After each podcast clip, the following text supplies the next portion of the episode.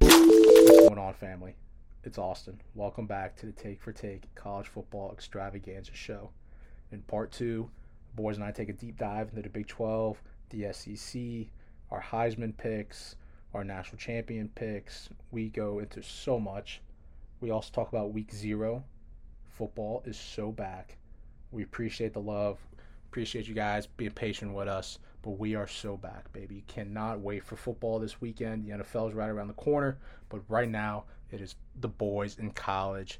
We are so excited. Thank you, thank you, thank you.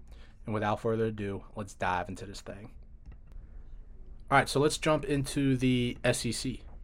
Uh, reigning two-time champ Georgia Bulldogs, Kirby Smart, no more Stetson Bennett, thank God. I feel like he's been there for nine years. Um, Carson Beck, true sophomore, I believe, right? We'll have to get uh. We'll have to double check, uh, but I, uh, yeah, I'll check it right here. But point is, brand new quarterback in town. Um, obviously, all the defensive uh, starters from last year in the NFL. A lot of them on the Eagles, but uh, Carson Beck, true, uh, true junior from Jacksonville, 6'4", 220, is now the starting quarterback down in Athens. Trent, how are we? I got him. Yeah, go ahead. Sorry, I got him as a as a redshirt junior. Redshirt So, junior. Point is- here. Point is, he's a junior, new starting quarterback. Don't know anything about him. He's got he had 300 yards last year in garbage time. Trent, kick us off with the SEC, please. I hate this conference, but I love this conference. Yeah, yeah. So I guess um, you know these days, at least, when you're starting the SEC, you got to start with the uh, reigning champ Georgia Bulldogs, and you mentioned Carson Beck stepping in at QB. Um, really matter who their QB is at this point. I'm not sure. I do think it's interesting that their um, their best receiver, Donnie Mitchell, transferred. Uh, Texas, and I'm sure we'll touch on that we get to the to the Big Twelve. But um, I think that's kind of a red flag in terms of what he, because I'm sure he sees Carson Beck in practice every day, right? So Yeah. uh, I I could see him being like, uh, "This isn't good for me. This isn't good for my uh, you know first round aspirations in the NFL." Um, so he got out of there. So that concerns me a little bit. In reality, does it concern me? It doesn't because um, and they're stacked everywhere, and they play uh, essentially an FCS schedule. Their schedule is so Oh. cake, bro. it really is, and they and, and you know obviously they lost to Donnie Mitchell, but they still have um, Ladd McConkey, who um, is kind of like a Swiss Army knife out there, receiver, and um, Brock Bowers came back, best tight end in yeah, the country. obviously, yeah, obviously Brock Bowers. Um, you know, we all know his story. He's probably a top five player in college football, and uh, their defense is just littered with five star recruits. So it's going to be really good.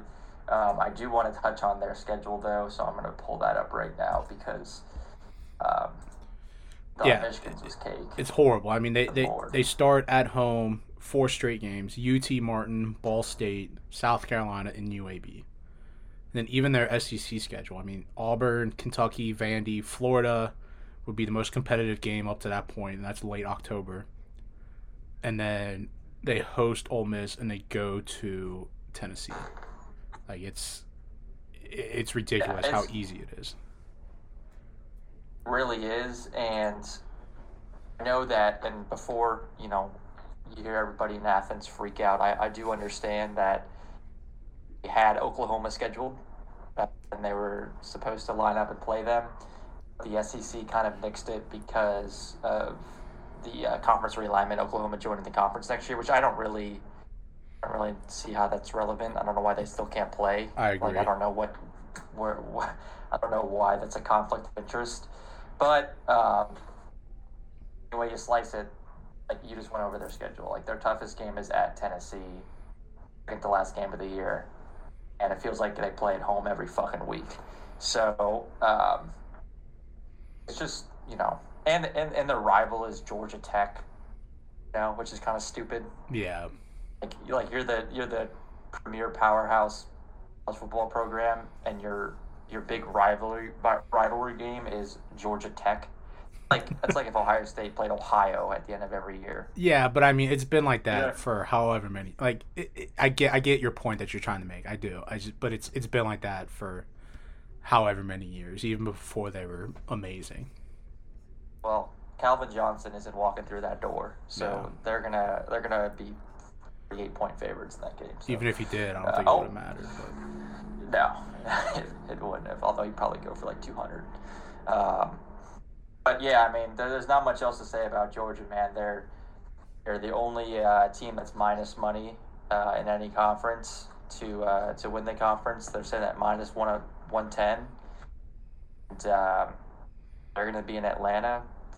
The the SEC championship. Also, their their SEC championship game. I love how it's like in the the heart of their. Uh, it's just everything lines up for Georgia. you so just I'm really don't totally fucking not- like Georgia, do you? I'm totally not bitter. totally not bitter about last year, if you guys can't tell. But Yeah, someone, abs- someone take take the baton from me because I'm tired of talking about this fucking team. Yeah, I mean, you you mentioned that they shipped off wide receiver um, through the transfer portal, but they also reloaded at that position as well. They grabbed they grabbed the leading receivers from both Mississippi State and Missouri, um, Rod Thomas and Dominic Lovett, respectively. Um, and I mean, you guys look at Georgia. I know there was some talk last year and years previous that, oh, what would happen if you put Georgia up against the worst team in the NFL and how that would I hated that that would, like, debate. Yeah, that comparison is so stupid. That's kind of irrelevant. But I was saying, I was getting my point was getting to. Um, I mean, their line they, they just keep reloading on the offensive line as well. They're returning four four of the five starters, um, four of the five guys who have starting experience, um, and about ten of those they trust to play play Georgia football, um, get their nose dirty, and, and make the plays they need to play Right.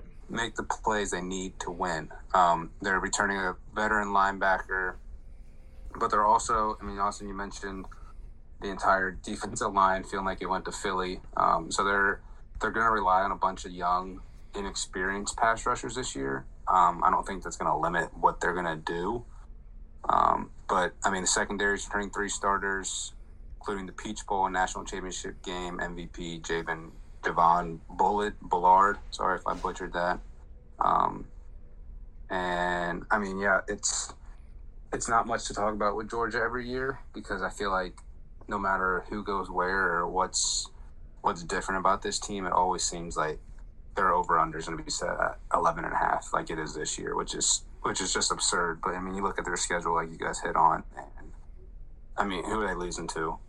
They're not. until playoffs possibly. You know, like the 11 and a half is almost, as Trent would say, you can almost pencil that in um, for the over under there. But yeah, not much to talk about Georgia. We know they're going to be good. Yeah, I mean they're bringing back Smael Mo- uh, Mondon, uh, Jamin Johnson, two linebackers that people don't. I mean, they led the team in tackles last year. They were one and two respectively, and like 17 combined tackles for loss, and they, those two kind of got overshadowed by Nolan Smith and Robert Beal and Jordan Davis. I'm not not Jordan Davis, Jalen Carter, and like all these other guys, but. I mean, you hit the nail right on the head, Gage. They they're going to reload and they'll be they'll be just fine. I mean, I, I, I see this team going 12 and 0 and obviously being the number one team in the country for until the end of the year. I mean, it, it, yeah, it's just unfortunate that a team this good um, isn't going to play anybody, and Yeah. it's it, it's unfortunate. Well, I think I think next year is going to help a lot with the SEC when they get rid of the divisions. And it's more so just yeah, free for all at that point, especially adding in um, Oklahoma and Texas joining next year. Um, but yeah, you guys said Tennessee's Georgia's biggest test this year over there on the east side, and um, I don't know. It's Kentucky's kind of intriguing too. They they just got a transfer quarterback, um, Devin Leary, who from uh, NC State, right? Where he ended up last? What's that? NC State. Um, Yeah, yeah, it's NC State. Yeah. Yeah, I was gonna say I wanted to say that. Yeah, I mean, it's it's so hard to say that they're gonna be a competitor to Georgia when, and and realistically they're not. Like Tennessee's their biggest test, but I mean over on the west side, I think the west is a lot more intriguing. Obviously, you have more more uh, competition over there with Bama and LSU, and I actually have my uh, my dark horse for the SEC winner over in that conference that we can talk about here in a little bit. Yeah, yeah. Let's let's pivot there. That's a great uh, talking point there, Gage. Let's kind of talk about Alabama. Um, obviously, disappointing, disappointing in their eyes um, in terms of 2022 season. Two losses um, to Tennessee and arguably the best game, one of the best games of the year. Um, and then they lost to LSU at LSU night game late in the year. But um, Bryce Young, Jahmyr Gibbs, Will Anderson, you know all these guys, NFL talent, they're gone. Obviously, um, new quarterback Jalen Milroe or Jalen Milroe. I'm sorry, uh, Nick Saban will have him ready to go. I think they'll be just fine. Um, yeah, I mean, I just I hate talking about Alabama because I, I this is arguably my least favorite program in the country, just simply because of how dominant they are.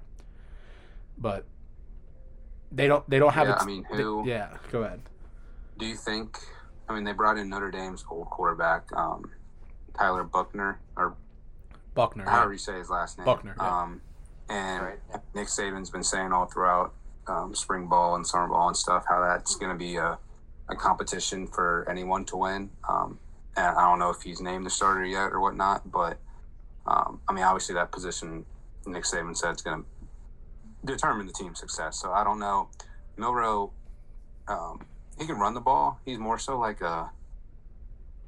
I, I just don't see him as like a true quarterback. Watching him, he kind of he has like the body type of um, quarterback over there in, in Arkansas.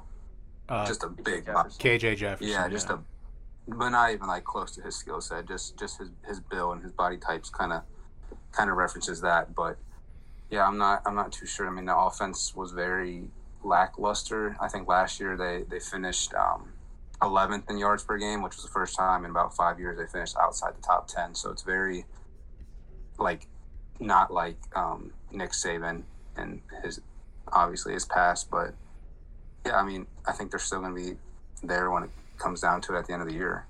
Yeah, they don't have like the true. yeah. They don't have that true number one receiver either. They didn't last year. I mean, they're bringing back their top two receivers, Corey Brooks and um, Jermaine Burton. If you look at paper, they had virtually the exact same season.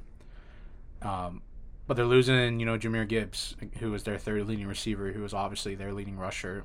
Um, so it's gonna be hard to replace him. But yeah, I- I- I mean, this it's kind of in the same. I put them in the same boat as Georgia, where it's like they're just so dominant and they reload every year. So it's like there's really no need to worry about this team. They have the best coach in America. actually going to compare them to a different team. Um, they feel very Michigan-y to the sense that I think they're going to have a really um, elite offensive line this year.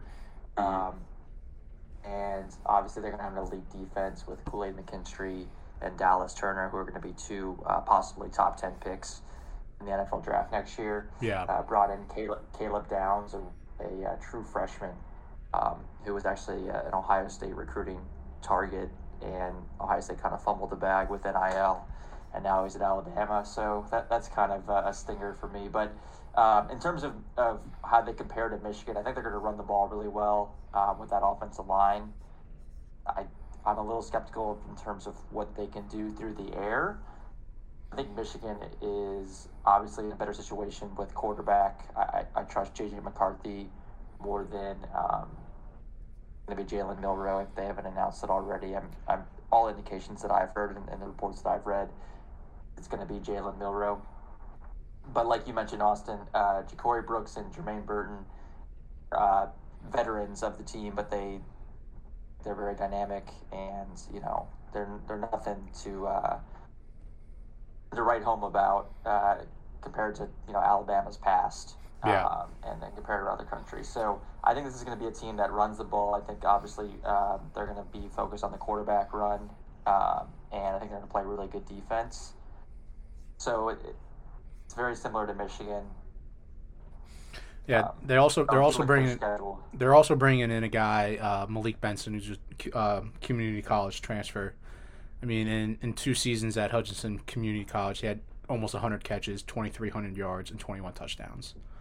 So I, they'll be just fine in the receiver room. They're not going to have that. You're right, Trent. They're not going to have that DeVonta Smith or Amari Cooper or that dominant number one, but they'll be just fine. Joe Milton or Joe Milton, uh, Jalen Milroe will have no shortage of weapons, but you you, you kind of stole Can my he- point. Can he what can he deliver it to him? exactly? And, and and we don't know. I mean, we got a very very very small sample size last year.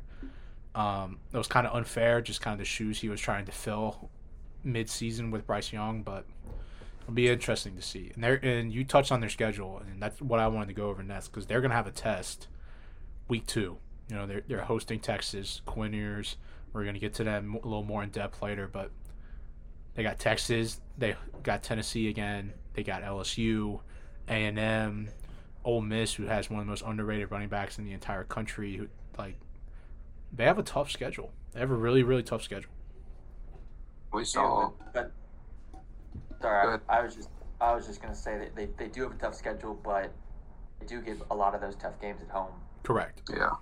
They get Texas at home, they get Ole Miss at home, they get Tennessee at home, and most importantly, they get LSU at home. Yeah.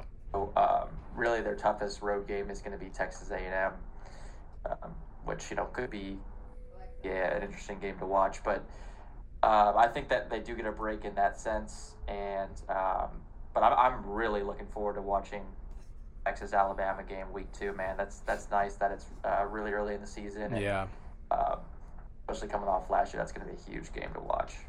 I would say last year that was a close game too. I mean, I know it was in in Austin and They were things like that, but if I if I'm not mistaken, Texas pretty much controlled majority of that game, right? Until Quinn Ewers got hurt. yeah, I'm, I'm pretty sure they were they were winning most of the game. Yeah. Yeah. They were they were winning uh, a large portion of the game. Quinn Ewers got hurt Early on. early, early in the game. So they were winning with uh, what's his name? He's with um, with Purdue now. Um, Hudson Card, that's who it is. In a backup quarterback, and uh, he was kind of man wasn't he wasn't dealing, but he was he was holding down the fort uh, Yeah. until Bryce Young made that comeback right at the end. Um, I remember there being a horrible, horrible call in that game too, where there should have been a safety on Alabama, and the refs just completely that up. Uh, I remember being mad about that. But uh, be that as it may, uh, yeah, that was a great game, and um, shout out to Hudson Card leading the Boilermakers. Yeah, and I kind of I want to stay in the uh, um, SEC West and talk about LSU really quick. I don't know if you guys have any thoughts on um, LSU at all, but I think Jalen Daniels has. I think he will actually. I don't think he has a chance to. I think he will have a 3,000, 1,000 yard season, 3,000 in the air, 1,000 on the ground. Um, if I'm not mistaken, he was knocking on that door last year, like really, really fucking close. I think he's one of the more electric quarterbacks and players in the country. Yeah, he had 29, 2,913 yards passing, and he led the team with 885 touch, uh, 885 yards rushing, 49 combined touchdowns. 49 combined touchdowns, and 29. 29. I'm sorry. Um, 49 would be nuts. he would he would have won the Heisman, yeah. Um, it's kind of crazy. I'm looking at this right now. He he almost had a hundred more carries than their starting running back, Josh Williams, last year. Josh Williams had 97 carries. Jayden Daniels had 186. Like that is fucking crazy. He was only supposed to stay one year after he transferred. I think him coming back was a huge surprise to a lot of people. Yeah, he um from where? Can you remind me where he's from? He transferred. Arizona State. What was it? Arizona State. Thank you. Okay. You guys have any thoughts on Yeah. I LSU? I think they're going to compete with Bama. I think they have a really good chance of beating Bama late in the year. man. I mean, they're they're um, a talent. Uh, Malik Nabers at wide receiver. It's um, he's, he's probably a first round talent out there. I don't know if he'll go first round, but he definitely has the talent. Then um, on the defense side of the ball, Harold Perkins might be the best pass rusher in college football. And I think he's only a, a true sophomore, I believe. Yeah, he's my pick to he's my pick to win SEC Defensive Player of the Year. I mean, he's that good. I mean, you, yeah, you, you can't go wrong with that pick. Um, you know, another another test right out right out of the gates with Florida State. Um, and, and I know you guys are big on Florida State this year, so that'll be a really fun game to watch. Uh, that's a uh, what's what's the date on that? Is it is that like a Monday? Don't they play those on like a Monday Sunday. or something? Sunday. That's a Or rematch. That's a rematch of last year too. They played week two and week two last year. Yep. Now, is that game a neutral site game? Remind me, or is that in LSU? Uh, it is a I think neutral it's in site. Orlando. Yeah. I'm pretty sure it's at. Yeah, it's Orlando. Yeah. too. I mean, they have Yeah, I a, mean, they have a favor favorable schedule. I mean, at at, I think the at Alabama, but yeah, I was gonna say you just you just said it, Austin. Whether they repeat as West champions is going to come down to that last game, and it obviously favors Alabama being in Tuscaloosa, Tuscaloosa. But I don't know. I, I have LSU winning the West, and whether I have them winning the SEC, um, obviously beating Georgia is going to be a, a tough, a tough battle. But I think if any team in the SEC is going to be able to do it, it's going to be them. Um, I mean, they're returning eight offensive starters from last year, all five offensive linemen. Um, Mason Taylor at tight end, one of the best tight ends in the SEC. Um, you you mentioned it with Malik Nabers, Trent, um, thousand yards, three touchdowns last year, and um, Brian Thomas coming back from um, coming back. I think he got hurt last year, but he'll be back this year. Um, I mean, on the defensive side, they're crazy. they're going to be just as just as good as they were last year. I They're mean, they were crazy. unreal last year on the defensive side of the ball. Um, Greg Penn's coming back, their top tackler with 80 tackles last year. Um, I mean, they lost they lost a couple of the transfer portal, but I think they're going to pick off exactly pick up exactly where they left off last year. And it's crazy that they won the West in Brian Kelly's first year, kind of coming in and taking the reins from Saban really fast, which was awesome to see. But I honestly completely forgot that Brian Kelly was LSU's coach until you just sparked that or touched on that right there. weird, isn't it? Like, you, You don't think about it, or at least I haven't thought about it. Like it's crazy. Especially not them winning in the Yeah. SEC. Yeah.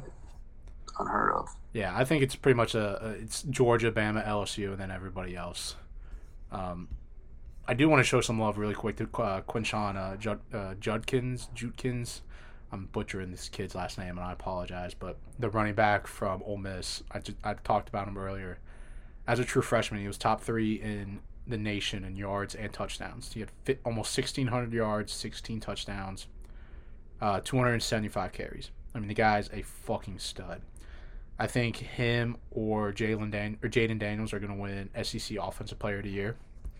I think this kid has a chance to run for 17, 1800 yards and 20 touchdowns this year. He is that good. He's that explosive. And he's not a big kid either. I mean, he's I guess he is pretty fucking big. 5'11", 200 pounds, but point is he's a stud. But I don't I don't have anything else on the SEC cuz I just I think Georgia. I think Georgia will play LSU in the championship, and I think Georgia will beat LSU. I just there's no stopping Georgia in my opinion, regardless who's playing quarterback. I think Carson Beck's going to be really really good, but um, I think it's going to take a little bit of time for him to kind of, you know, be the that dude. But yeah, I mean, there's just there's no beating that team.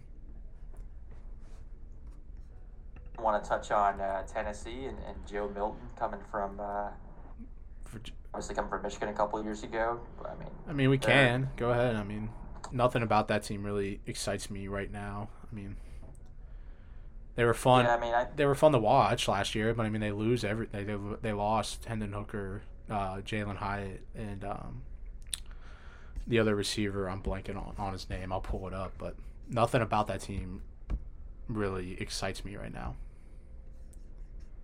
do you think they're overrated? Because the AP has a number 12 in the uh, AP poll. I mean, I don't think they're overrated. I just also I, I don't really care about these fucking polls. I think these polls early in the year are fucking stupid. I, it's it's literally a based off of last year and recruiting ranking.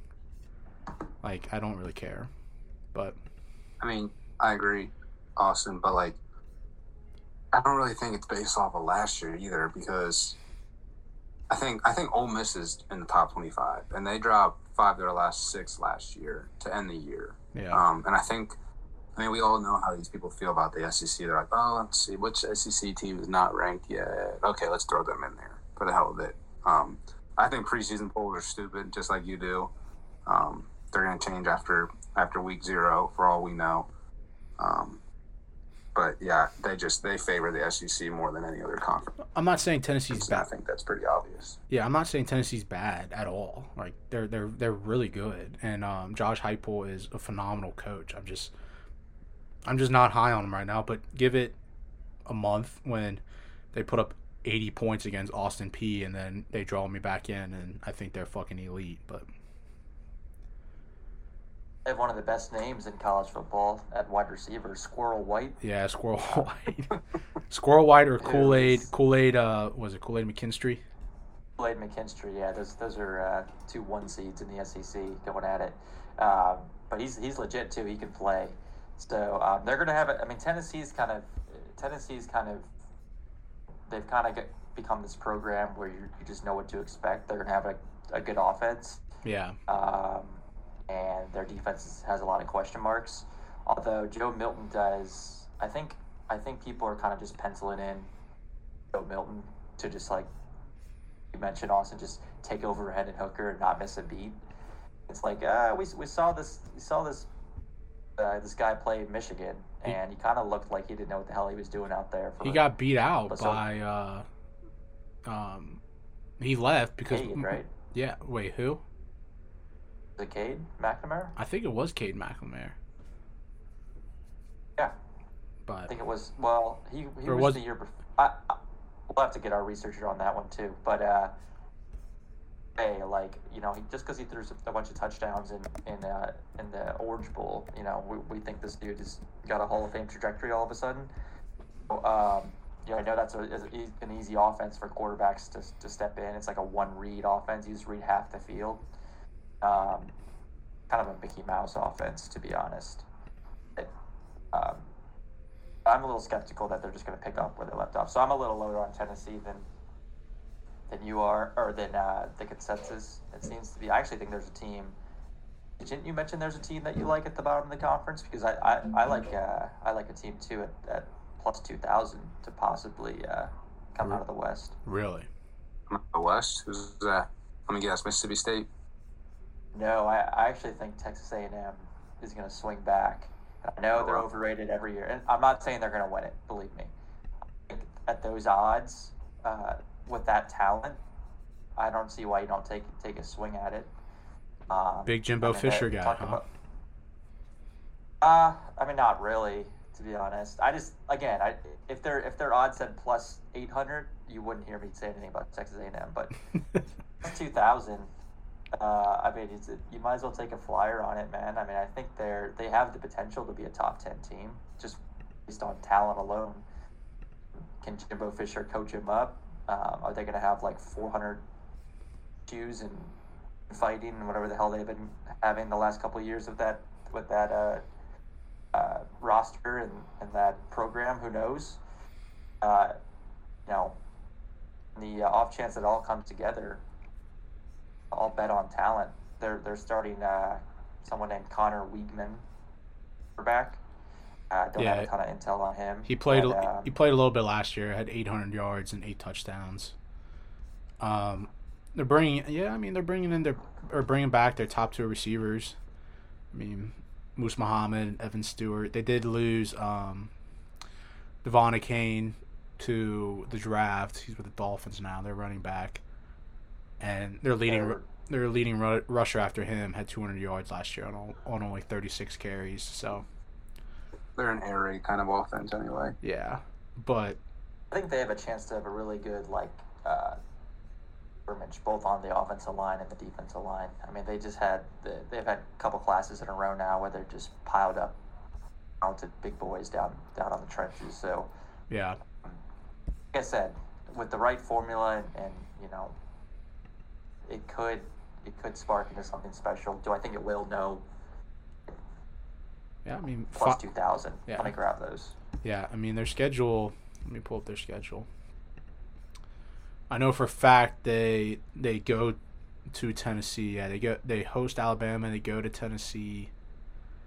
Um, they host Ole Miss, and or no, they go to Ole Miss and they go to LSU. I mean, it's not easy, but I don't know. I don't like. Before we uh, I don't like before we move on to the Big Twelve, um, we are called take for take. So I want to know what. Give me one hot take um, for the SEC from each of you that you think is uh, hot. You know what I'm saying? It's hot.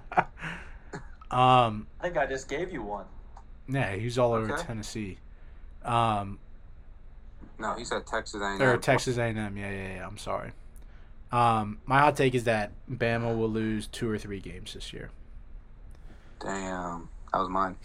I They- think they lose to Texas and LSU for sure. Yeah, I do too. Um, they went ten and two last year, regular season. Um, they obviously had issues with Bryce Young going down, but I mean, they lose. I think they lose to Texas and Tennessee. I think LSU gets them again. Or I'm sorry, uh, Texas. They lose to Texas and LSU. I think Tennessee could get them again. Um, I don't. I mean, I don't know, man. I just they got a tough schedule. LSU, LSU got them last year too. Yeah, that's what I mean. Yep. Like they lost they lost last year to Tennessee and LSU. They beat Texas last year. But I think Texas You guys, I think Texas beats them week 2. I do you guys, do you guys think uh, LSU goes down to Florida State, given how high you guys are on Florida State? Um yes. Yeah, I said I said how Florida State will drop a couple. Um, I think they will handle business in the ACC. Now, them playing SEC opponents is a different story, but I think you, you think LSU wins? yes, I think LSU wins. I think they go eleven and one. Yep. I think on the what? Florida State. I think Florida State beats LSU week 1. And I think LSU runs the table after that. Sounds like we need a uh, we need a pod uh, wager between the two of you, head on head to head. That what is that? What what week did you say that is? I believe it's week 1. It's um we have week 0 this week and then next week. A week from Sunday. Yeah. We, we'll come Wow. we'll come up with something. Yeah, we can put a little money down on that. The little Tigers. Yeah, yeah, we'll come up. We'll come up with something. Yeah, I think uh, LSU drops that game one, and then they they went out from there. But um, let's uh let's pivot here. Let's pivot to the Big Twelve. We just uh kind of glanced over Texas really really quick. Also, or before before that, sorry, we we just completely skipped this. Who who we all in agreement that Georgia wins the SEC? Mm, by field goal against LSU. Yep. It's LSU. You said. I got Georgia. they beat I got LSU by Georgia. field goal. Yeah, I got Georgia barely Yeah, over think- LSU. Yeah, I think Georgia. I mean, they're they're a lock to get to the SEC championship game, and then at that point, I think they, I think they'll handle either Alabama or LSU or Texas A&M. Who knows? Um, but yeah, uh, Georgia, Georgia, Georgia. Yeah. Okay, let's pivot to the Big 12 for sure now. Um, Texas, obviously, I believe, is the favorite. Um, Quinn Ewers, Steve, Car- Steve Sarkisian. Uh, bringing back five starting offensive linemen. They're starting tight end, three receivers. I mean, they're they're loaded all across the board.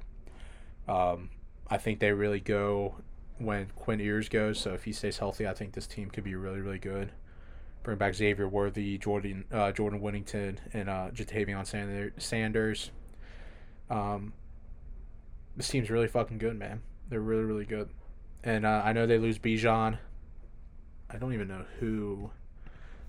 I don't think they had anybody rush for over 300 yards after him, if I'm not mistaken. Jonathan Brooks, uh, a redshirt sophomore, is going to step in at running back.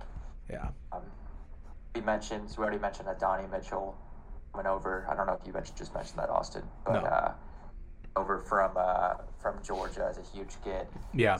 Worthy is like projected in the first round in like every mock I see. I must have watched the wrong games last year because he looked like Wait, who is it? Who? Xavier Worthy, the receiver. Oh yeah, yeah, yeah. uh, he looked like dog shit in every game I watched. So I think I just watched the wrong games. Yeah, I mean he led the Go team. and- He led the team 760 yards and nine touchdowns. Nothing crazy. Nothing. I mean- nothing crazy, but I mean, I just I, I must have watched the wrong games. Like I said, because every game he was either dropping a ball or, you know, looking like he hasn't played football and he looks like he's five foot two, 110 pounds. uh, but I could see like he's electric when, when the ball's in his hands. So, uh, like you said, they're they're loaded. They're loaded on offense and defense. Um, there's no reason they shouldn't win this conference just based on talent alone. yeah. But what have we learned over the years with Texas? Man, they just they just seem to uh, vomit all of themselves when it matters. So don't know, man. I don't, I don't have too much to say else on Texas. I think you covered a lot of it. Uh, the the real story is just going to be week two against Bama. Right. Just like I said, I'm just really looking forward to that game. Yeah, I'm uh, I'm pretty high on Texas as well. I'm also very curious and interested to see um, the little flashes that we'll see of Arch Manning, five star quarterback coming in. Um, I'd love to see him get some PT throughout this year, whether it's through blowouts or um, a godforsaken injury. We don't want to see that to Quinn Ewers again. But yeah, you guys mentioned their defense. They two years ago they their defense was atrocious. Uh, gave up almost 32 points a game, and Barryn uh, Sorrell and Jaylan Ford are back. Jaylan Ford is actually my pick to, to win um, Defensive Player of the Year in that conference. Um, they also have transfers from Arkansas, Jalen Catalon and Gavin Holmes from Wake Forest um, to help solidify the secondary a little bit. But yeah, I mean they defense in the Big Twelve.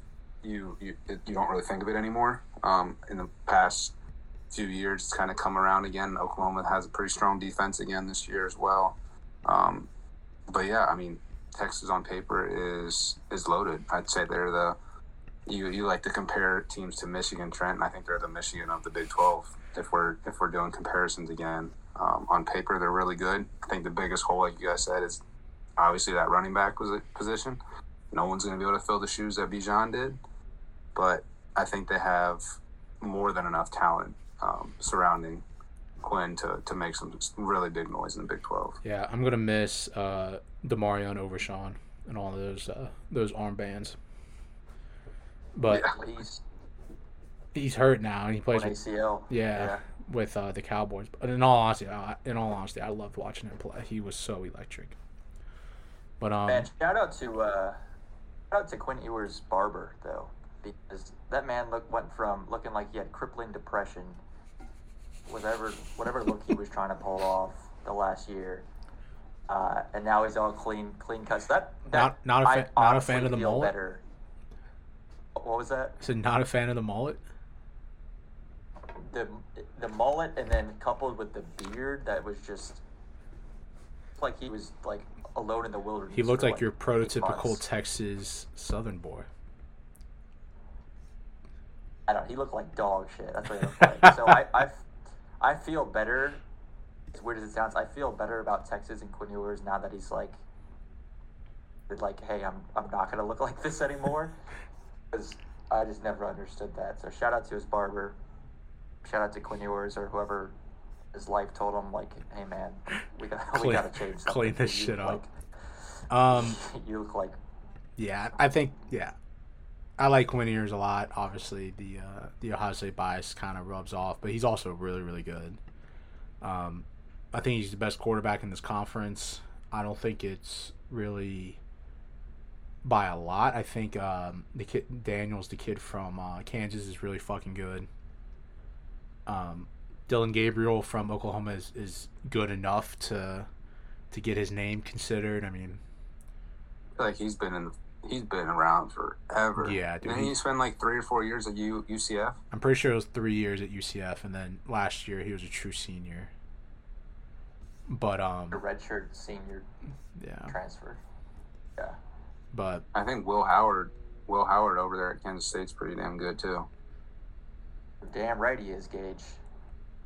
You like Kan- yeah. I would. you like Kansas State Give this year, Trent? But So you like Kansas State? dude, I I really wanted to like Kansas State, man. I, I always seem to to kind of uh, gravitate towards Kansas State. Um, I do like Will Howard. He came in. Who did he come in for last year? And he was just better than their starter. Martinez. Martinez. Yeah. Talk about. Holy shit! I forgot about that. That's his eighth. Yeah, you would think he re- he uh, graduated seven years ago. Adrian no, Martinez has been in college since like 2012, dude. Isn't he in uh, the NFL now? Doesn't he? Isn't he on like a? Uh, saw him in the preseason running I around. hope, I hope not. that man needs to he uh, Adrian Martinez apply cur- for AARP. currently plays for the uh, the Lions. Wow. I mean, anyway, uh, digress to Will Howard, who, yeah, he's good, man. Will Howard's good. Um, uh, the problem is with Kansas State and why I, I just couldn't get there is just uh, lost a lot of talent, right? I mean, Deuce Yeah. Vaughn was basically That uh, offense. Obviously, we know. Yeah, I mean, he was a, a huge integral part of that offense, along with Will Howard running the ball. So, uh, I think he's gotten even underrated size, but I mean, he's a straight up dog out there. Lost uh, the first round defensive end to the Chiefs, Felix Anudike. Probably pronounced that wrong. Um, I mean, losing a first round pick on a defense that's already uh, pretty thin in terms of you know real talent. It's not good. They lost their top corner. Well, so I think they're going to be good. I think their offense will be good. I think they'll be heard from. I think Will Howard has a big year as Yeah. long as he stays upright because he's going to run the ball a lot. Their offensive line's really good too. Yeah, so I, I expect Will Howard just to be just to be their whole offense and kind of like a Josh Allen role, or even more so, where he's just running constantly. Um, but I mean, you just stack roster versus roster with Texas, and it's just like it's hard to compare the two. Yeah. That's what I'm saying. On paper, Texas is just. You would think that they're just to just cruise through the Big Big 12, which they should. But um, They I have, mean, that that gets like said every 12, year. out, out of all the Power Five conferences, is the most unpredictable. Yeah, um, I feel I like agree. every game is just. It could go either way. We know Texas loses games they shouldn't, but they also win games that they have no reason winning. Um, so I think you made really good points about K State, Trent. Um, obviously, their offensive line really good. They're bringing back preseason All American Cooper Beebe, um, one Yep. of the best, one of the best in the in college football, for being honest. But yeah, they lost a lot in secondary. Um, they did hit the transfer portal pretty hard. Deuce Vaughn, that's gonna be a big hole to, to fill as well. Did you guys mention that? Yes. Yeah, I, I mentioned it for like 20 straight minutes. But Yeah. Yeah, okay, yeah. Deuce Vaughn, he's uh, he, he's he's small. It's hard to miss. Sorry. Um, Austin, who are you riding with Texas as well? Do you have any insight on Oklahoma or these other teams in the Big Twelve? Um, I, I am on um, Texas. Um, I mean, Will Venable at uh, Oklahoma. I think they have a little bit more work to do before they start making some noise. Um, I don't think Dillon Gabriel is the the solution right now. I know obviously this is his, his last year, but I mean Oklahoma has a favorable schedule. I mean Arkansas State, SMU, Tulsa, Cincinnati to start, and then I mean really if you look at it, the toughest games Texas, Kansas, and TCU. But you you mentioned the gauge where the Big Twelve is so unpredictable that they could drop a game against West Virginia or they could lose to a Cincinnati. You know what I mean? Like I don't think Oklahoma. Especially I don't think Oklahoma's there yeah, yet. especially close, especially close games. They were zero and five last year in one score games, so Yeah. they're they're a team that just doesn't like. They just don't find ways to win the game. And I think last year was their first losing season in, in over twenty years. Yeah, they Um, five and seven, I think it was. completely fell off the map. Yeah, Yeah. I mean, and they lost Marvin Mims in this offseason. A lot of, a lot of holes in the secondary to fix, with an already struggling defense. Um, yeah, I don't know. I think they're obviously going to have a bounce back year from last year, but I don't, I don't see them making a lot of noise in the Big Twelve. If we're being honest. Yeah, neither do I. Um, I have a question though. Out of these four new teams, so you got Cincinnati, Houston, BYU, and um, Central Florida. Which one of the four has a better season, or better yet, makes an impact quicker than the others? Were there four? I'm sorry. It was UCF, Houston, BYU, and Cincinnati. Uh, well, the heart says UC. Um, TCU, UCF. I agree. I mean, think you they- got. I think they have the most talent. I, I know we should touch on UC a little bit with Emory Jones. Yeah, we will. We will. stepping in at quarterback. Um, oh, we're hoping to get out to a couple games this year. At least I am. So, Fuck it. Let's just do it right now. my- Let's just do it right now. uh, well, b- before you do, I, I do have a, a team that uh, you guys haven't mentioned that I think could finish second in the conference and possibly first if they uh, they pull off an upset. Uh, that's my uh, that's my Texas Tech Raiders. Um, it's eleven hundred to win the win the conference. I think they're slept on, man. I think they have a lot of talent coming back. Um, yes, you know, obviously they lost Tyree Wilson, top ten pick, so that's kind of the headliner. But uh, they have a very veteran team. They have receivers coming back. Corner uh, that DB room is, is laced with really talented veterans. And uh, Tyler Shough at, at quarterback has had a lot of uh, chances, and he's just kind of gotten injured. But near Yeah. the back half of of, uh, of last year, he really kind of put it all together. And I think he has the talent, if he stays healthy, to uh, to lead a, a really, really, really talented offense. And um, like I said, I like their defense, man. I, I think they have a lot of talent up and down the board. And taking a look at their schedule, um, get Oregon week two. That doesn't really matter in, in this sense. Uh, I think they lose that game. Obviously, you guys know how high how high I am on Oregon.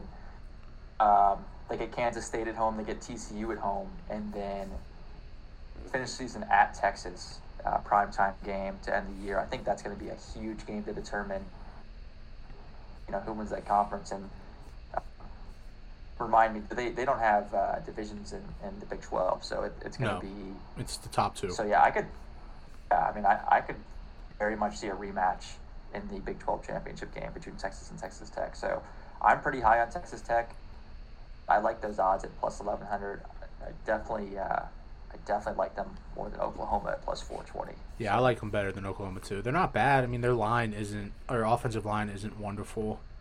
I mean, 41 sacks a year ago, but I mean, they got they got weapons on offense. You mentioned Tyler Shaw, or Show. Um, Jaron Bat- Bradley had almost 800 yards last year as a receiver. I mean, they're not bad.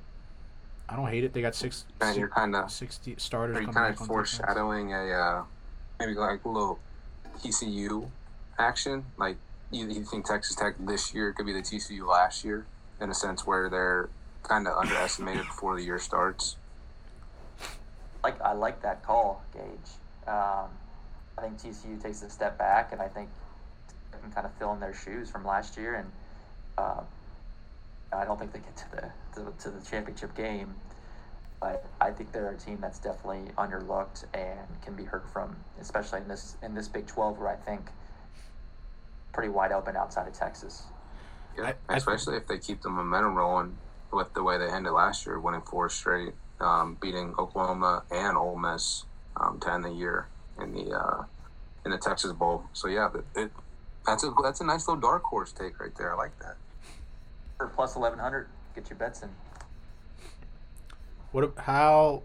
We had to do it. Let's talk. Let's talk about UC. Um, Trent, you hint, hinted at it a little bit earlier, but I mean, their win total right now, I'm pretty sure is what, set five and a half. Brand new head coach from um, Louisville, correct? Louisville, Was it? It's not. Is it Satterfield? Louis, Louis File. Uh, yep, yep, So- Sat- Satterfield. Um, how do you think? How do you think they adjust to the Big Twelve? Now Jordan School or Nike, but whatever. Uh, I think it's going to be a pretty rough adjustment. Um, just being frank, man, I, they, have a lot of, of new starters coming in, um, and you know, I, I it, like there's just not much buzz around this team and this coach, and I think that's kind of the uh, that's kind of like the, the vibe around around Cincinnati right now is. Um, it was kind of a blindside feel with Fickell heading up to, to Madison. Um, and I think I think this coach they brought in just isn't really really uh, at least around the city. There's not a lot of optimism about this team. At least year one. So we'll see how he does in recruiting. He's supposed to be, uh, you know, known as, as a recruiter. That's what he, he did well at Louisville, and um, we'll see how he does when he gets his, his guys in here. Yeah, You know, he did he did bring a lot of transfers in, so dude, tons of these are partly his guys.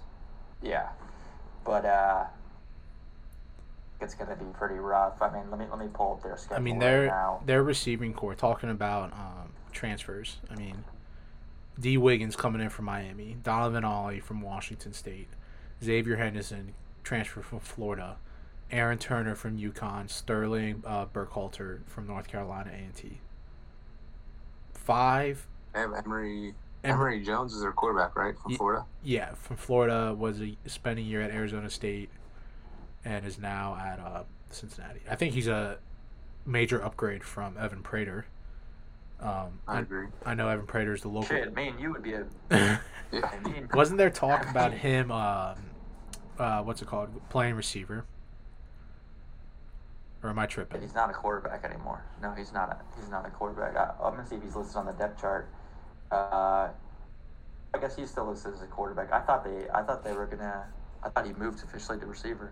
I thought so too, but um, hopefully he does because I don't want to ever see that man throw a football again. No, he's not very good. Not even like a fucking wide receiver trick, you know, reverse pass. Like I don't want to see that man use his right arm ever again.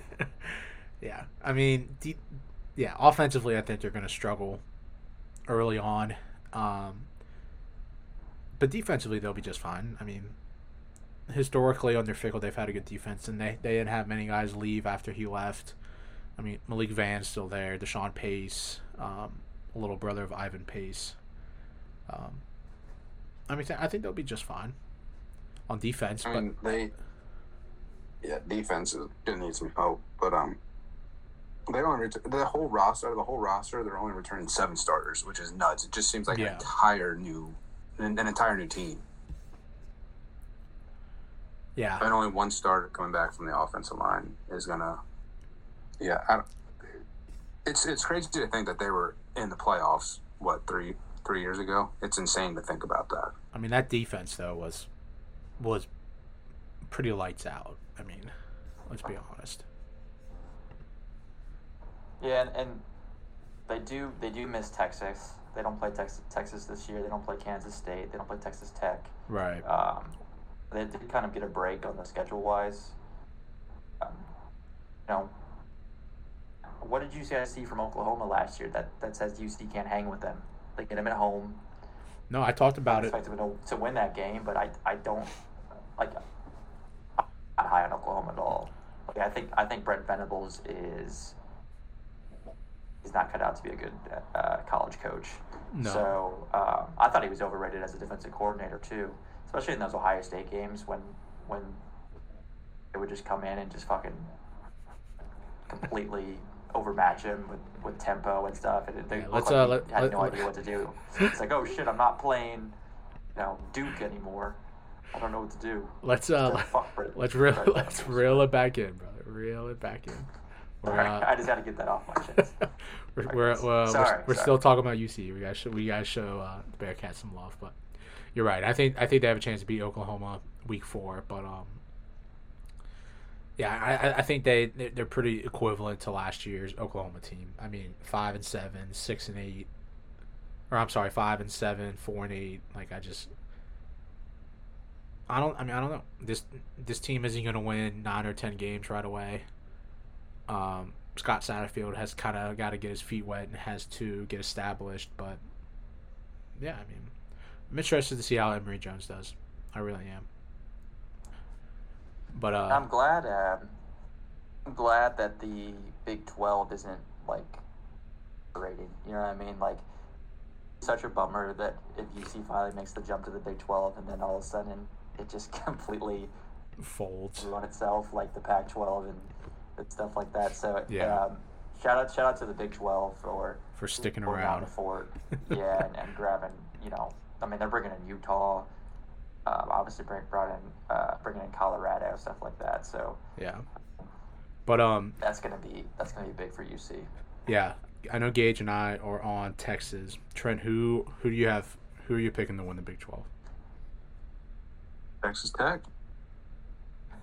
Uh, I'll uh, I'll go Texas. I think they're the, Oh, come the on. most talented team. Do you want me to pick Texas Tech? Fuck yeah, I want you No, to I- pick Texas it. Tech. Let me pick Tex Texas Tech. Make sure you put it on the graphic. Plus eleven hundred. Favored. Been a R- Red Raider. Uh, I love it, baby. Yeah. Trent's guns up all let's year. go. Texas Tech. Um, back to my original question though. We, we can move on. We can uh, move on after this, but I think UCF has the best season out of the four teams that just entered. Um, is it Jack, uh, John Plum, Plummer, John Plumlee, Lumber. Plummer? Their new their quarterback's a stud. Gus Malzahn will get it done. I think they um, they finish in the upper third of the Big Twelve. I think that team's pretty talented. But um, Yeah. let's let's let's make a jump here. We got we appreciate you guys for sticking with us. We we this is a huge show. We fucking love college football, and honestly, prepping for this, we could have gone on for many many many hours, but we're almost done. We could have we could have spent a you know, one pod conference per pod and just could have Right. out that way. So Yeah, we're we're kind of cramming in some information.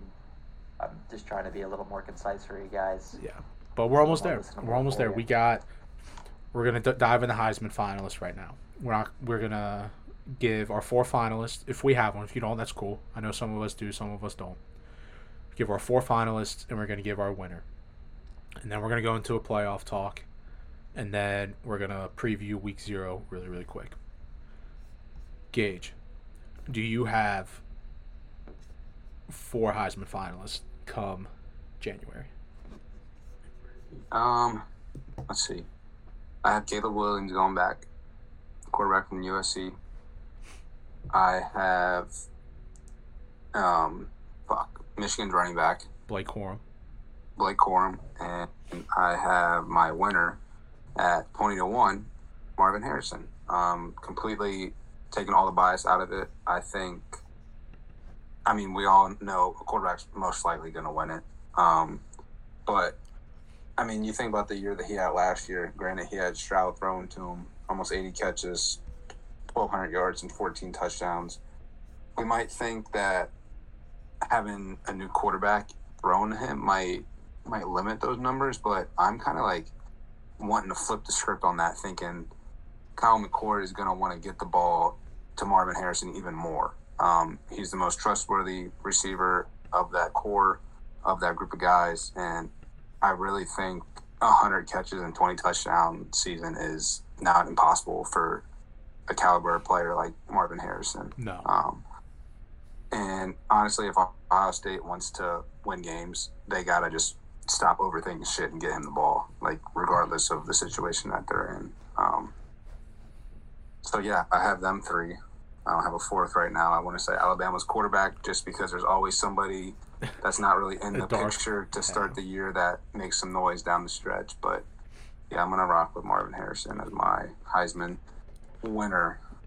Yeah, Caleb Williams to repeat as Heisman, and he's the favorite right now, is absurd. He's plus 500. Jayden Daniels from LSU is plus a 1,000, the closest to him. Yeah, But um. I don't have either of them as a finalist in New York. I have my four finalists are two quarterbacks, a receiver, and a running back.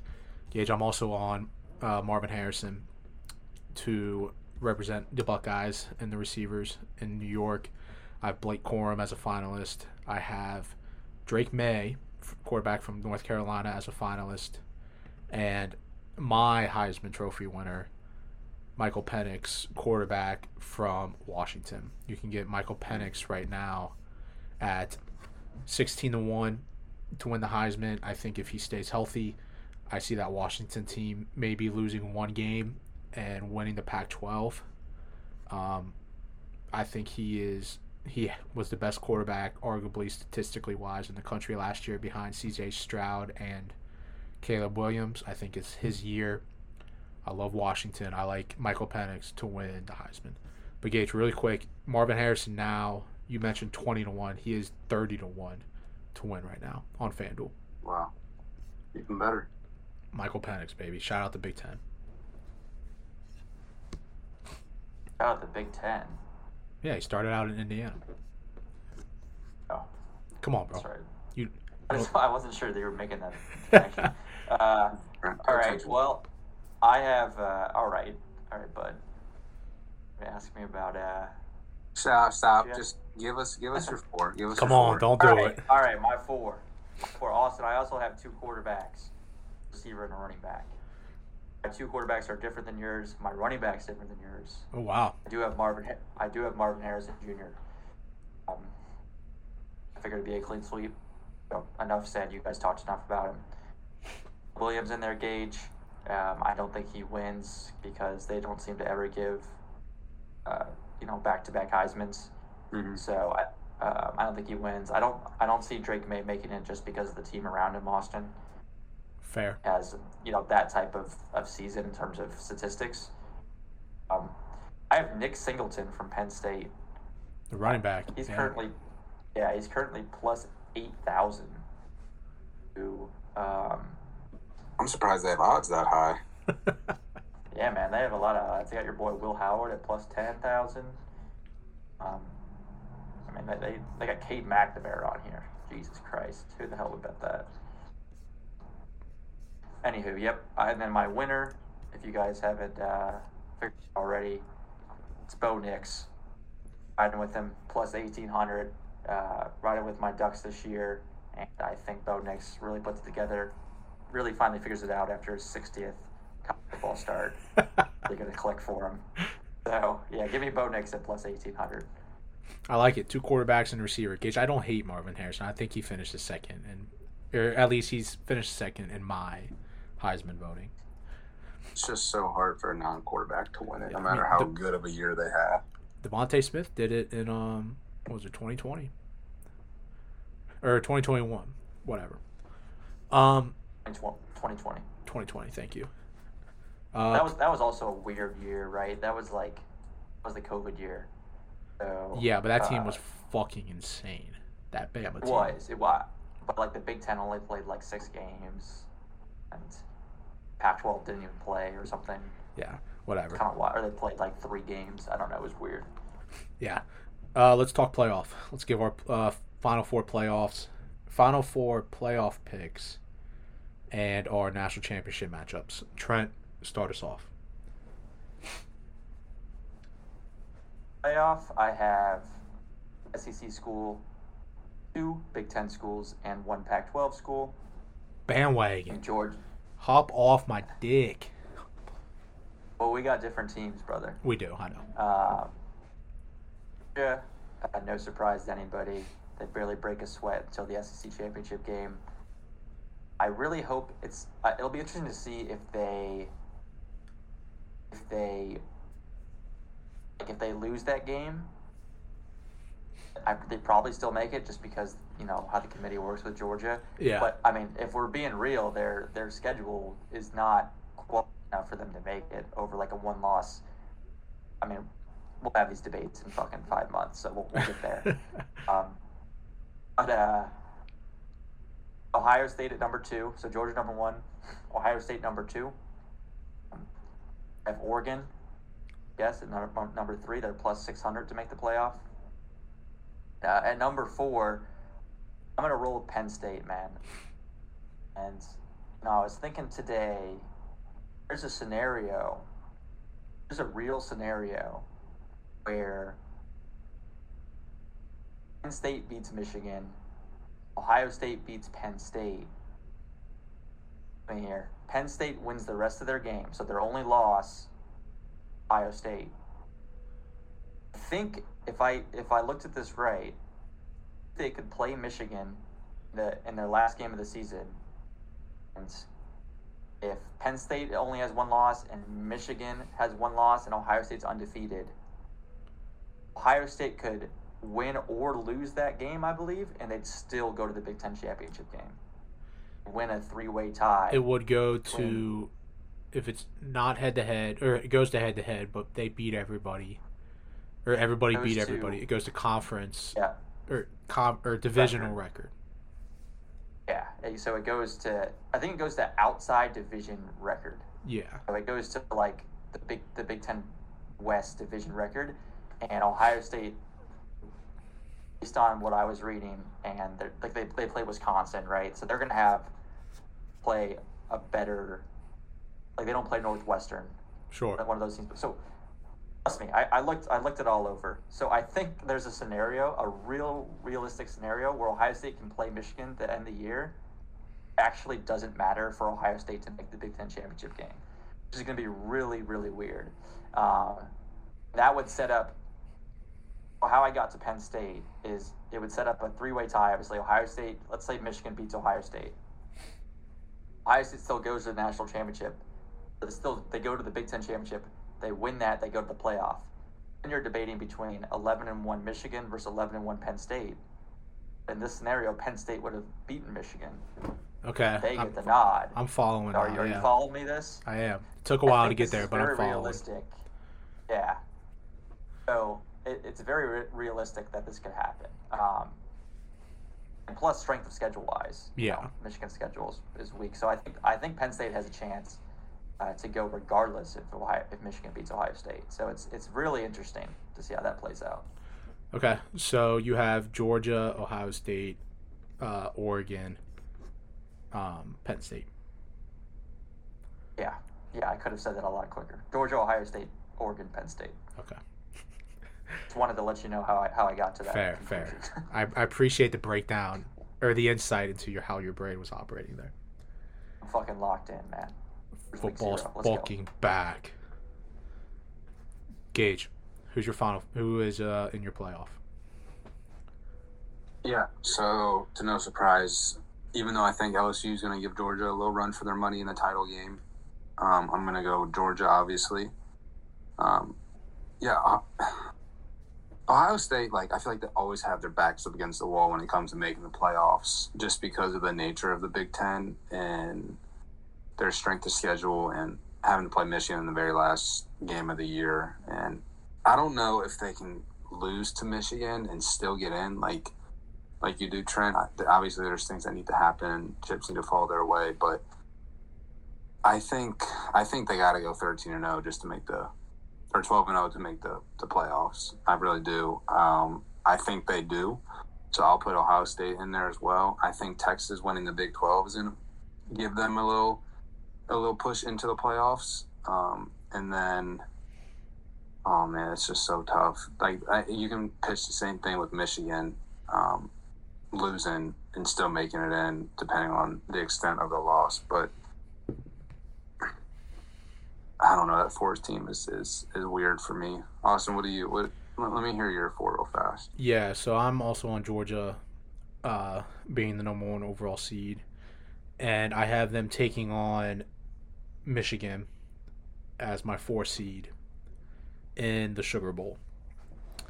Um, two bowls are Sugar Bowl and the Rose Bowl for the playoff games. Um, I didn't know that until after I picked my four teams, and it just happened that my one four matchup was Sugar Bowl, and the two three matchup just happened to be Big Ten Pac 12 for the Rose Bowl. But I have Georgia playing Michigan in the Sugar Bowl, and I have Ohio State playing Washington in the Rose Bowl as my 2 3 matchup. I really I, t- I harped on it in the last episode how much I love this Washington team.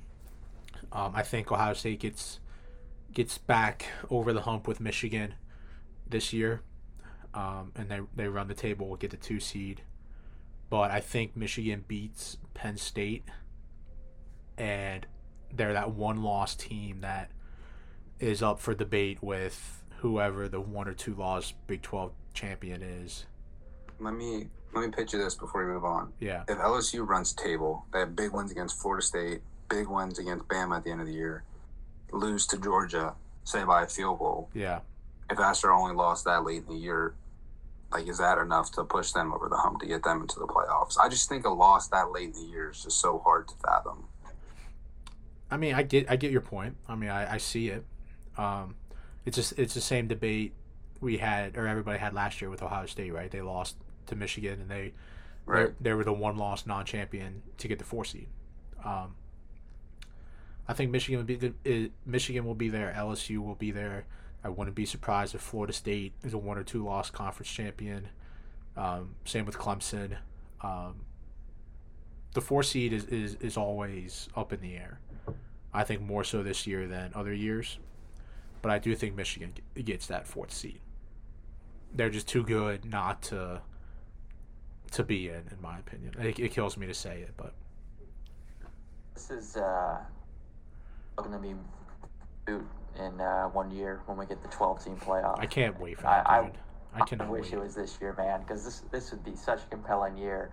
Because there's there's a lot of teams that are just kind of in that Penn State, LSU, this uh, Clemson, Oregon. Like there's this kind of group that's like at the tier one of Georgia, Ohio State, Michigan, Alabama.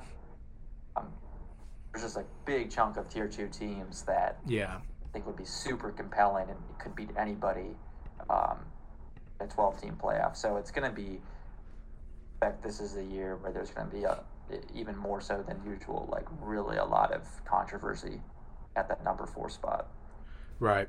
I can't, I can't wait to get mad about it. I'm just I'm so excited for college football to start. Dude, football is fucking back. And before we're gonna dive into week zero really, really quick before we say goodbye. Michigan and Ohio State will play in the national championship, and Ohio State will fucking win Ryan Day his first national championship. Let's fucking go. I have to throw that in there, huh? I, I, I want I want the smoke from everybody. I say it every year, and I I want the smoke. Bring me the fucking smoke. This is Ohio State's year. Kyle McCord, Devin Brown. I don't fucking care who it is. This team is fucking loaded. Their defense will be just fine. Jim Knowles will have the boys humming. Ohio State will win a national championship. Do it. Speaking into existence, boy. Week zero. We're, we're fucking here. Got nothing for it. No, I'm playing. I'm playing. So six games this weekend. Um, yeah, that was a lot, man. Holy shit, that was a huge fucking preview. I'm pumped. But uh, yeah, week zero, we got six games. Um, we're gonna kind of we'll introduce our um, our pick'em kind of contest game. We'll dive into dive into that a little bit more next week when we're not uh, hung up on all these previews, but we are going to be keep keep, keep track of our picks. Um, we're gonna have a nice little contest. Winner's gonna get something. We'll we'll let everybody know what that is a little bit later. But um, Gage, I know you got some some action this weekend. Trent, have you looked at the slate yet? Just very briefly. Um, haven't gotten in the lab yet. It's been a busy work week. You know, if you want to touch on, on you know what's going on in the personal lives, um, but I'll be ready for Saturday. Don't don't you worry, Carb. Yeah, I mean we got Notre Dame in Ireland taking on Navy. Um, let's see, USC is, is playing this uh, Saturday. San Jose State, Hawaii and Vandy, Ohio, San Diego State, UMass, North or New Mexico State, and UTEP is traveling to the new Division One program, Jack- Jacksonville State. But um, Gage, Trent will uh, will he'll tweet out his picks this weekend. Before I dive into mine, Gage, how many plays you have? You said how many plays do I have? How many? I have two plays this weekend. Two plays. Give them to the people, please. Benny has apparently one. Um, Uh oh. I am rocking with USC and my boy Caleb Williams. Given the 30 and a half is what I see here on the score app. Um, I don't think there's much to say here. I think these these kind of pushover games always always kind of go the favorites way. Um, 31 points is a lot, but not when you're playing against San Jose State. I think this game is 38 nothing at halftime and it ends 56 to 7 possibly, maybe even more than that. And then I am rocking with the under in the Navy Notre Dame game at 49 and a half is what I'm seeing now. Um, I think there was a systematic play last year and the year before that when the team is favored by two or more touchdowns and the total is under a certain amount of number, it hit at like a 70% clip. And this this falls into one of those systematic plays. So that's kind of where my head is going with one of these plays. Um, obviously, a touchdown late might screw this. It might screw the over, under, and the spread. It's usually how it goes. But I'm uh, I'm gonna rock with the under Navy juice o'clock whenever they get the ball, and that's gonna be my my two plays for this weekend, baby. All right, so Navy, Notre Dame under 49 and a half, USC minus 30 and a half. Um, yes. I have three plays. Go ahead, Trent. Austin, before you uh, before you hit your hit your plays, um, we actually didn't touch on Notre Dame. I don't know if you guys have anything about him to say about him, but I want to make sure that they're uh, Show some love. all of our loyal Irish fan listeners, you know, they get their uh, get their fix. So, um, I don't know if you guys have any opinion on him. Obviously, Sam Hartman coming in as a, as a transfer from Wake Forest, Yeah, dog. the headliner there. Uh, Marcus Freeman, second year. Um, Joe Alt on, on the line is going to be a top ten pick in the draft. So, they're going to be a force to be reckoned with. Uh, obviously, in the trenches on the O line, I think Marcus Freeman is still out in terms of, you know, if he's going to be a good head coach, but he's got the right quarterback for it. I think we're all big Sam Hartman fans. So, um, I don't know, man. That's going to be a big game against Ohio State, obviously. Uh, you know, that goes without saying. Yeah, I don't really have um, anything on Notre Dame in terms of like what to expect, but um, I do have action on that game. Um, Gage, you, you, you talked about having the under. Hey, I, I will root for the other for you. Okay, I don't have a play on the total, but these two teams, this game is in Ireland. You can't bet against Notre Dame, so I, I I'm gonna lay the 20 and a half with Notre Dame here. Uh, but they've played twice in Ireland. 1996, that score was 54 to 27. They played in 2012. That score was 50 to 10. So take it as you will. Obviously, I'll root for your under, but I am on Notre Dame minus 20 and a half. Play number two. I am taking New Mexico State in a system play over UMass. UMass is the worst Division One football program of all time, in my opinion. Um, I'm taking New Mexico State. I got them at minus six and a half on FanDuel. That odd, th- those odds are now up to seven. What a, what a fucking stray UMass They stink, out of dude. pocket, man. dude. UMass, they have their they haven't won in their last 20 road games. Last year they were 129th in total offense. They can't throw the ball. New Mexico I State, think what? I think this play is strictly stemming from Big Daddy Garp Absolutely. and his his hatred and the amount of money that he's won betting against UMass. I don't even know what their mascot is. I was about to call them by their mascot. that man, that man has won so much money betting against UMass, and I'm not going against that I system. don't even. I don't even think he checks the the lines anymore. It he don't fucking- they're playing and he bets against them. It doesn't matter. If they, he he bets against them every week, which is why I'm taking New Mexico State laying a touchdown here. So I like it. play number three is Ohio plus two and a half at San Diego State. Um, I am loyal to the Bobcats. Three. You're seeing three. You want to grab it? Grab another half point. Yeah. Yeah, I got him early at two and a half. Uh, lines now three. Um, Kurtis Rourke is the best quarterback you've never heard of. Um, I think he's the best quarterback in mid-major college football. Twenty-five to four touchdown ratio last year. OU is returning eight starters on offense. You know their running back had a thousand yards, thirteen touchdowns last year. Bring back their top four receivers, all of which had over 500 yards. San Diego State hasn't won a opening game in five years. OU is four and one in opening games in the last five years. San Diego State's offense was atrocious last year, ranking in uh, in the one teens in total offense. Um, actually 108th in total offense. I apologize, but um, they're not very good. They they rely a lot on their defense, but I think Kurtis Rourke and the boys from Athens, Ohio, get it done. Give me Ohio plus two and a half. So I'm on Notre Dame minus 20 and a half, New Mexico State minus six and a half, Ohio plus two and a half. Uh, a few of those lines have changed. The New Mexico State is now seven, and Ohio is now three. But um, get them now at three. Yeah, that's better. Trent, you mentioned that. It's better than getting a two and a half. But Fellas, we're on a scale back. of one to ready, how motherfucking ready are we for college football? We are fucking back, boys. Let's fucking go.